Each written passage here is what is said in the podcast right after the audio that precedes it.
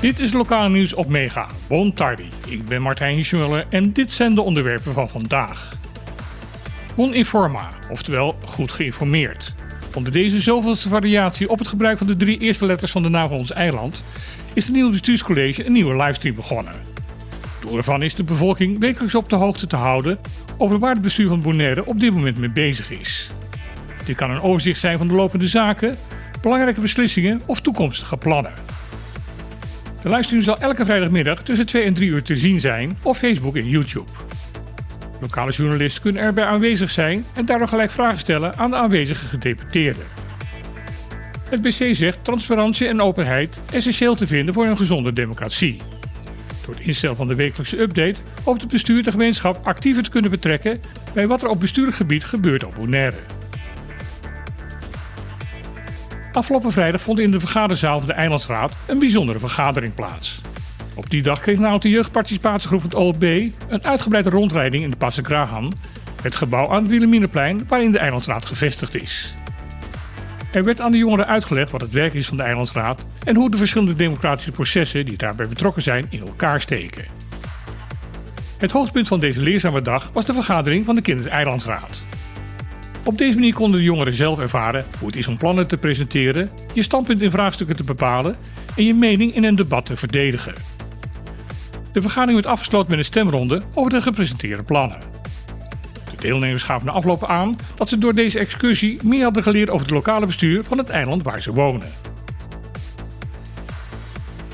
Het niveau van de digitale dienstverlening op de BES moet op gelijkwaardig niveau komen met dat wat in Europees Nederland al geruime tijd vanzelfsprekend is.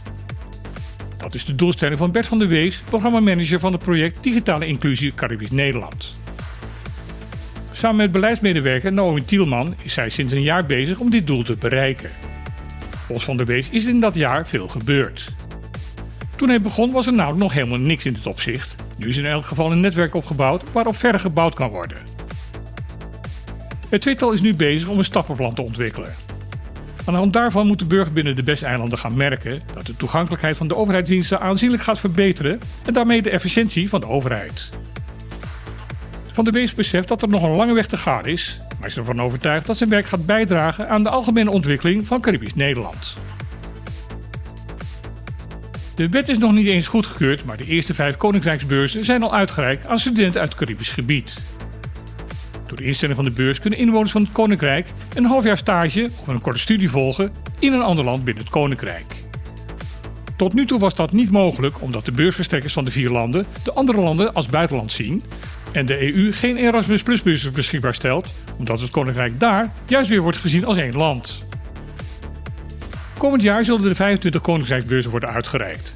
Daarbij wordt nog niet uitgegaan van de wetgeving die nu nog in consultatie is maar is deze pilot met een aantal omwegen nog gebaseerd op een aantal andere bestaande regelingen. Zodra de nieuwe wetgeving is goedgekeurd door het Nederlands parlement, zal hier 6 ton per jaar voor uitgetrokken gaan worden. Dat betekent dat elk jaar 120 studenten kunnen kennismaken met onderwijs in een ander land binnen het Koninkrijk. Dit was weer het lokale nieuws van vandaag op Mega. Ik wens iedereen een leerzame dag toe en dan heel graag weer. Tot morgen!